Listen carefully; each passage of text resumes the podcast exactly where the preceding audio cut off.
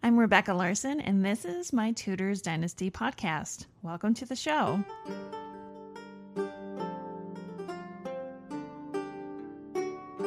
There are things that we take for granted because we've simply always had them. For instance, plumbing, running water, cars, the internet, smartphones, and the list goes on and on. Some of us even grew up without some of today's luxuries, and we survived just fine. But in Tudor England, life was much more dangerous than it is now.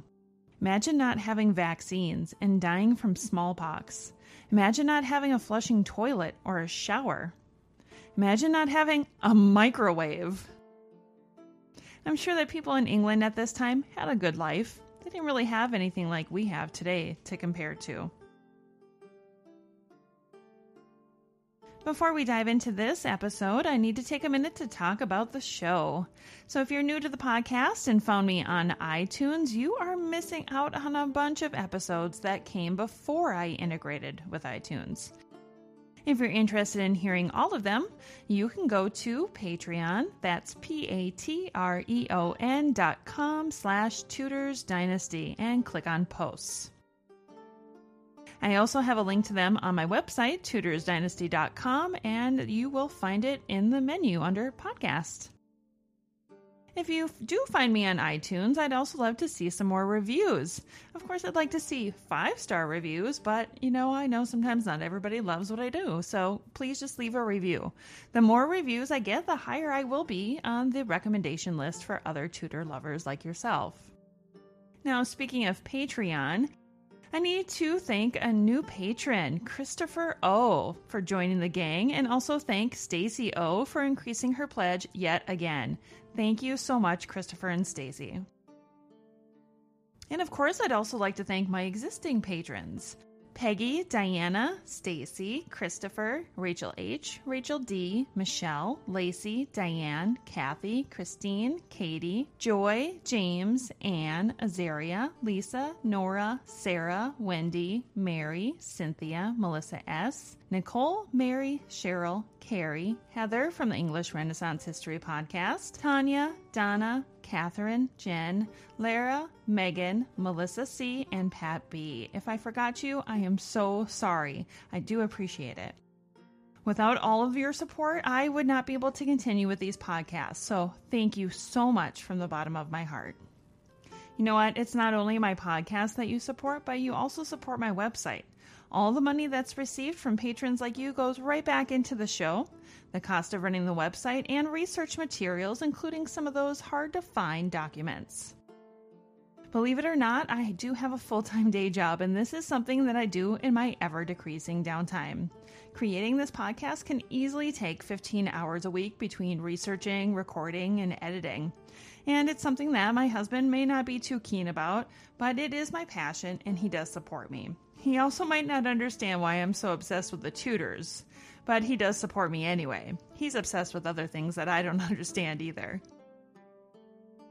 Now, if you'd like to become a patron of my podcast, you can go to Patreon. Again, that's P-A-T-R-E-O-N dot com slash tudors dynasty and click on become a patron. For as little as a dollar per month, you can show your support.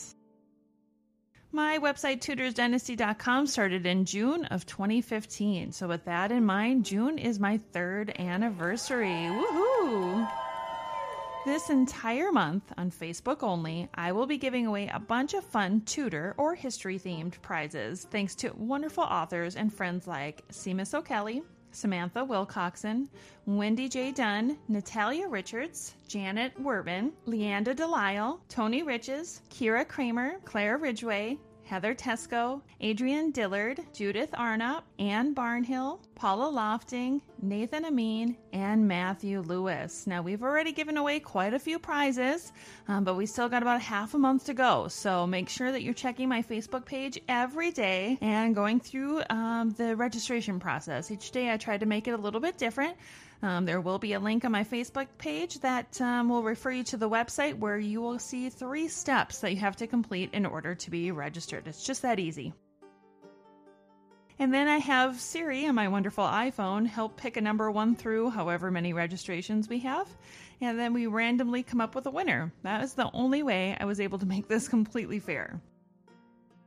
So, with all that fun, let's get on with the show. So, sit back, relax, and prepare to be transported back in time to Tudor England. The reality of the lives of Tudor women varied due to their social ranks, their marital status, where they lived, and even their religious affiliations. Regardless of all the aforementioned things, all women were discriminated against due to their gender. This is something that, to some extent, still rings true today. Here are some things that the modern day woman takes for granted. In Tudor England, women could not hold public office. Women could not vote. Women were barred from attending grammar schools and universities. And women could not be stage actors. Their male counterparts would play the roles of women in their plays. However, women of noble birth could receive a formal education when their families paid for tutors. Those who were not of noble birth were often educated by either their mother or a parish priest. Tudor women often found themselves defined by their husbands and were generally categorized as maids, wives, and widows. If they deviated from the social norm, they would often be called a shrew, a scold, whore, or even a witch. A woman's virtue was her most prized possession. In the Elizabethan era, women began to really venture into print, sharing their thoughts and criticisms. This was not seen as compatible with the standard of women having modesty and being considered virtuous. I found information about punishment of women in an article by Kelly Marshall in the magazine called The Week. So here I'm going to list and quote uh, Miss Marshall um, about the different punishments that women went through. Neighbors often dealt with shrews themselves to evade the law, and yes, being a scold was illegal. The community would stage a charivari, also known as rough music, a skimmington, and carding. Changing pots and pans, townspeople would gather in the streets, their music drawing attention to the offending scold, who often rode backwards on a horse or mule. She faced the wrong way to symbolize the transgressive reversal of gender roles. Another punishment was the cucking stool. Elizabethan women who spoke their minds and sounded off too loudly were also punished via a form of waterboarding. A cucking or ducking stool featured a long wooden beam with a chair attached to one end. The beam was mounted to a seesaw, allowing the shackled scold to be dunked repeatedly in the water. The action would supposedly cool her off. A third device used to control women and their speech during Shakespeare's day was the scold's bridle, or brank. Resembling a horse's bridle, this contraption was basically just a metal cage placed over the scold's head. A plate inserted into the woman's mouth forced down her tongue to prevent her from speaking. Like women who suffered through charivari and cucking stools, women squeezed into the branks were usually paraded through town. In fact, some scold's bridles, like the one we previously listed, included ropes and chains so that the husband could lead her through the village or she him. Some branks featured decorative elements like paint, feathers, or a bell to alert others of her impending presence. Furthermore, some of the mouthpieces contained spikes to ensure that the woman's tongue was really tamed. Now we're going to move on to childbirth in Tudor England. Once married, it was imperative for a Tudor bride to produce a male heir for her husband. But let's be honest, sometimes the woman would be pregnant prior to the wedding. Nowadays, we can take an at home pregnancy test to find out if we're pregnant. In Tudor times, women didn't have that luxury. If a woman missed her period, she could assume she was with child, but could not truly confirm it until she felt the child move inside her. This was referred to as the quickening. The quickening generally happened around the fourth month of pregnancy, and by then she would have already experienced tender breasts, cravings, and quite possibly a swollen stomach. An interesting side note, up until the 19th century, or let's say the 1800s, the quickening was believed to be the point at which the child received its soul. Historian Dr. Susan Walter Schmidt points out that in the 16th century, pregnancy was not as dangerous as modern writers have portrayed. She states that in England there was about a 1% chance of a woman dying during each of her pregnancies, and a 5 to 7% chance that she would die from pregnancy in her lifetime. This is quite different from what we've been led to believe. With that being said, pregnancy in Tudor England was not taken lightly. Even with the small percentages of death from childbirth, it is believed that most Tudor women would have known someone who had died this way. Miscarriage was a common occurrence of the time. About half of all pregnancies resulted in miscarriage. This would have been undoubtedly a stressful time once a woman had discovered that she was with child. In today's world, a mother is instructed to take prenatal vitamins, to eat healthy, to avoid raw meats, and a list of other harmful food items. Tudor women were instructed to restrain from physical activities, to abstain from sex, eat well, and to use herbal remedies when needed. The sex of the child could not have been determined by an ultrasound. However, some consulted with an astrologer to discover the sex of their child. As we already know from the birth of Elizabeth Tudor to Henry VIII and Anne Boleyn, astrologers were often wrong. It was also believed in the Tudor era that birthmarks and birth defects were caused by the woman witnessing or being involved in a traumatic event. Nowadays, some truly believe that a birthmark is something that's left over from a past life, or even a mark to signify how you had died. Both are interesting theories. While women of noble birth would receive a more formal education, they would not experience childbirth that was much different from their counterparts. As a woman's due date would approach, the woman would choose women she wanted near her for the childbirth. Men, very rarely, if at all, were allowed in the room. If the woman lived in a town or a village, she may have been able to have a trained midwife present for the birth, while the country woman would have had a woman who was just experienced in childbirth. Another interesting side note male midwives were not allowed into the birthing chamber until the following century. When the time had arrived, the woman's bed would have been stripped and made with clean linens. She would also have a clean shift to wear. Often, fresh air was seen as harmful to the mother and child, so the windows would be closed and the curtains drawn. This was meant to create a warm and comfortable environment for the child that was similar to that of the mother's womb. When she was in full labor and it was time to push, her position would vary. Sometimes a birthing stool would be used, and if you haven't seen a birthing stool, it's essentially a chair with a large opening in the middle to allow the midwife or the woman who is delivering the child to catch the child. Other than the birthing stool, the positions were very similar to what we experience today, propped up in a bed and other positions to help the process. I will spare you all the details. Immediately after the birth, the child would be washed and wrapped while the mother was taken care of by other women present. If a midwife was present and the child appeared to be of poor health and deemed not to live long, the midwife would baptize the child right there.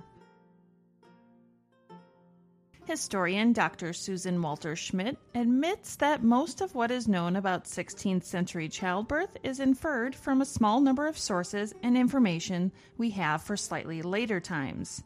This is mainly because the women who were involved in the process would rarely be able to read or write. On rare occasion, you can find something written in a diary or a letter. Now, marriage was an important milestone because it signified adulthood for the bride and groom. The average age of the average Tudor man entering marriage is a bit higher than you may imagine 27, while his female counterpart would have been about 24 years old. The upper class was a bit younger by a few years when they entered into wedlock. In addition, anyone marrying under the age of 21 required permission from their parent or guardian to marry. Most parents among the peerage and gentry arranged their children's marriages. The bride's parents were also expected to provide a dowry. If you're unfamiliar with dowries, they were money and sometimes land or property that was given to the husband upon marriage to their daughter. Prior to a wedding, the marriage banns were announced at the parish church on three consecutive Sundays. This occurred to allow time prior to the ceremony to uncover any impediments to the marriage. Sometimes it would even be discovered that the couple were too closely related, and so the wedding would not occur.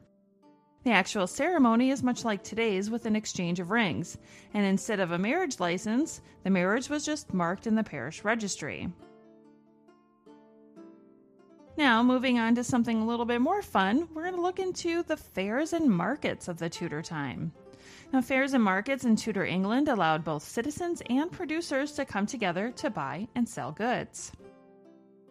Fairs were either annual or biannual events, and they brought in both buyers and sellers from larger areas than, say, a market did. The products offered at fairs would have been things such as sheep, horses, cattle, leather, and cloth. It wasn't just purchasing and selling items that occurred at fairs, but there was also entertainment. Unlike fairs of today with carnival rides and deliciously fattening foods, there would have been jugglers, fire eaters, tumblers, and other types of entertainment. Markets, on the other hand, were more frequent than fairs, happening weekly and all over England. At the beginning of Henry VIII's reign, there were over 750 towns in England that held markets. It was at these markets that citizens could purchase necessary supplies like produce, fish, grain, and other products. The thing that I hear most from my social media followers is that they, or you, want to hear more about everyday Tudor life. This is definitely not a specialty of mine, as I tend to look closer at personal relationships and how they intertwine into the story of Tudor history. Now, the average person in England essentially worked from sunrise to sunset. They were occupied in trade, in agriculture or farming, or they produced some type of product. Then there were landowners, because not everyone owned their own land, remember? If you were a landowner in Tudor England, you served in some aspect in government, you were responsible for running your estates, and a multitude of other responsibilities. Some responsibilities were, of course, also delegated. As with today, we all have to find time to do something other than work. This was much the same in the 16th century. Hunting was a very popular pastime for those of the peerage and gentry, and of course, the royals as well. The wealthy were the ones who were lucky enough to hunt deer. If you were, say, the keeper of the forest for the king, you had to get a license from him before you could hunt deer within the forest. On the flip side, the yeoman farmer were allowed to hunt foxes, while the poor could only hunt rabbits and hares. Quite a difference in diet, eh? There is also a wide selection of outdoor activities, such as football or soccer, depending on what part of the world you live in. Football in Tudor England was different than today. The teams were made of as many people who wanted to play, and the goals were a mile apart. Another big difference is that the participants can not only kick the ball, but they could also pick it up and throw it. I read somewhere once that when Native Americans played lacrosse, that sometimes their goals were six miles apart, and participants would really need to have to build up some endurance and stamina. Imagine the amount of calories you would burn. There were other outdoor activities as well. Some of the upper class also played archery and fencing. There were also games called Blindman's Bluff and Hoodman's Blind. Ever heard of them? Yeah, me neither. These games are described as having one person blindfolded, and that person must either identify or catch the people who are touching them or hitting them. It sounds like a miserable version of tag, if you ask me. There were also games called bowls. This was a game that was very similar to what we know as bowling, with the 10 pins and ball. A sport that we know Henry VIII excelled at was tennis. If you've ever watched the Tudors series, you'll remember the scenes where Henry would play tennis with his friends while others watched on. Tennis is believed to be one of the oldest sports that uses a racket. Again, if you watch the Tudors, you'll recall how the game was played indoors. Much like today, it also had a net that the players would hit the ball over. In Tudor England, the participants were also allowed to bounce the ball off the walls. Now, this kind of sounds like racquetball to me. And then they would score points when they got the leather ball into the goal that was high on the wall. Now, this sounds really like an interesting version of tennis or racquetball, but I really want to go play it now. The lower classes could enjoy things like wrestling, swimming, if they knew how to, and horseback riding. In the Elizabethan era, billiards was introduced and became a popular pastime of the upper class. This was also the time when theater became a source of entertainment. Have you heard that guy called Shakespeare? That's so. It wasn't all outdoor activities, there was plenty to do inside as well, such as a friendly game of chess, checkers, dice, and of course, card games. Most of these indoor games also included gambling, something that we know that Henry VIII, Anne Boleyn, and Queen Mary I greatly enjoyed. While this wasn't necessarily a list of activities or entertainment for the lower class, it does give you a sense of how Tudor England let loose. I forgot to mention some of the more scandalous entertainment from Tudor England, something that today we would very much frown upon, such as bear baiting. Now, this just sounds horrible to watch, but was considered appropriate entertainment for the time. A bear would be chained to a post and it was within a ring. Then a bunch of dogs were allowed inside the ring to try and kill the bear. Ugh, no thanks. I will pass. But Henry VIII and Elizabeth both enjoyed the sport. There was apparently a ring at Whitehall Palace so they could watch it from their windows. It truly was a different time. Then there was also cockfighting, which is considered an ancient spectator sport with origins in India, China, and Persia, as well as other Eastern civilizations. It was introduced to ancient Greece sometime around 524 BC, and it consisted of putting two cocks, or roosters, together in a ring. By instinct, the two will fight to the death for dominance. That doesn't sound like much fun to watch either. And on an interesting side note, it was important to the Tudor government that people spent most of their time working. A law was passed in 1512 that banned ordinary people from a whole range of games, including tennis, dice, cards, bowls, and skittles. Mm, that sounds like the candy. now, the average life in Tudor England was not easy. A large number of residents lived in the country, with a large percentage of people living in small villages. They made their living by farming and selling goods at markets or to others, and the average life expectancy would have been around 35 years old. When we think about all the modern conveniences that we have today, like the plumbing, running water, clean water, motor vehicles, electricity, the list goes on. The comforts we take for granted would have all been well appreciated in Tudor England. People often drank ale, which is different than the beer that we know today because of how it was made. Now, they drank ale because water was collected from pumps and wells and streams and was usually contaminated. Hell, they used to dump sewage in the Thames, so I'm pretty sure you wouldn't want to drink that water. Now, milk wasn't really used for simply drinking, as it was only available around the times that the cows calved and was too useful in making cheese and butter for any to be left over for drinking. And the first flushing toilets weren't introduced in England until Sir John Harington invented it in Elizabethan era. This is why today some still refer to it as the John. The toilet or toilet room was often called a privy or privy chamber.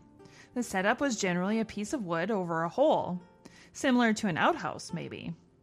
In castles, the excrement would just run down the side of the building into a pile, and then some poor soul would be responsible to cart it off someplace else.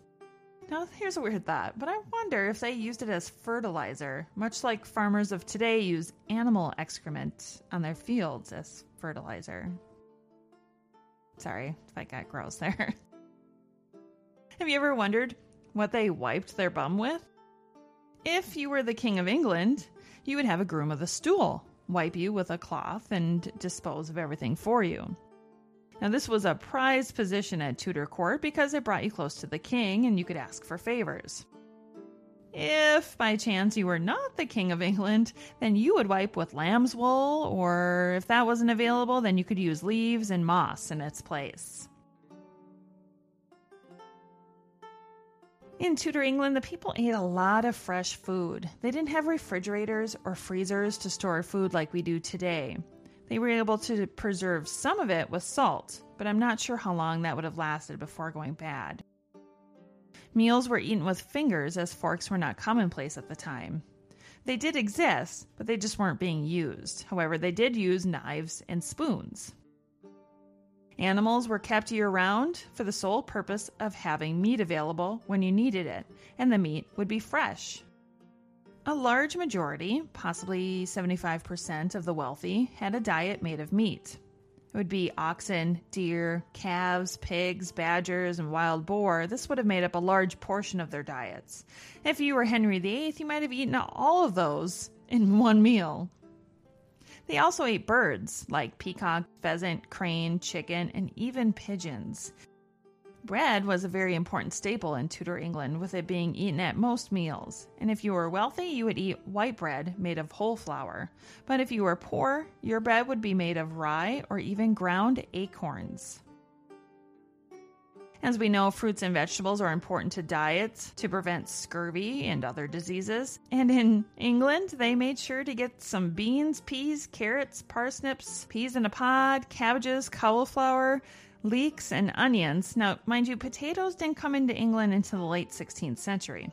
Or they would also eat fruits that were in season, like apples, pears, cherries, and plums. They could preserve some of the fruit in syrup to make it last longer through the winter months. Fish was definitely commonplace near rivers and coastal towns for a source of protein. They would eat freshwater fish like salmon, eels, pike, perch, trout, and sturgeon. Every Friday, it was required that people ate fish, not just Lent, so it was an important staple in their diet. Poor people ate a lot of pottage. It was an herb flavored soup, sometimes made with peas, milk, egg yolk, parsley, and breadcrumbs, and was flavored with saffron and ginger, while others have said it was a mix of grains, water, and vegetables with meat scraps. It was often served with bread made from rye or ground acorns. Chicken was also a staple for the lower classes as they were more affordable to raise and then eat. If they could afford it, they would buy meat from one of the weekly markets. They could also hunt hares and rabbits. So, that was just a few examples of what Tudor life in England was like. I do have many more categories to discuss on this topic, so this will be at least a two part series, if not three. Thank you so much for joining me again this week. My name is Rebecca Larson, signing off from the Tudors Dynasty podcast. Until next time.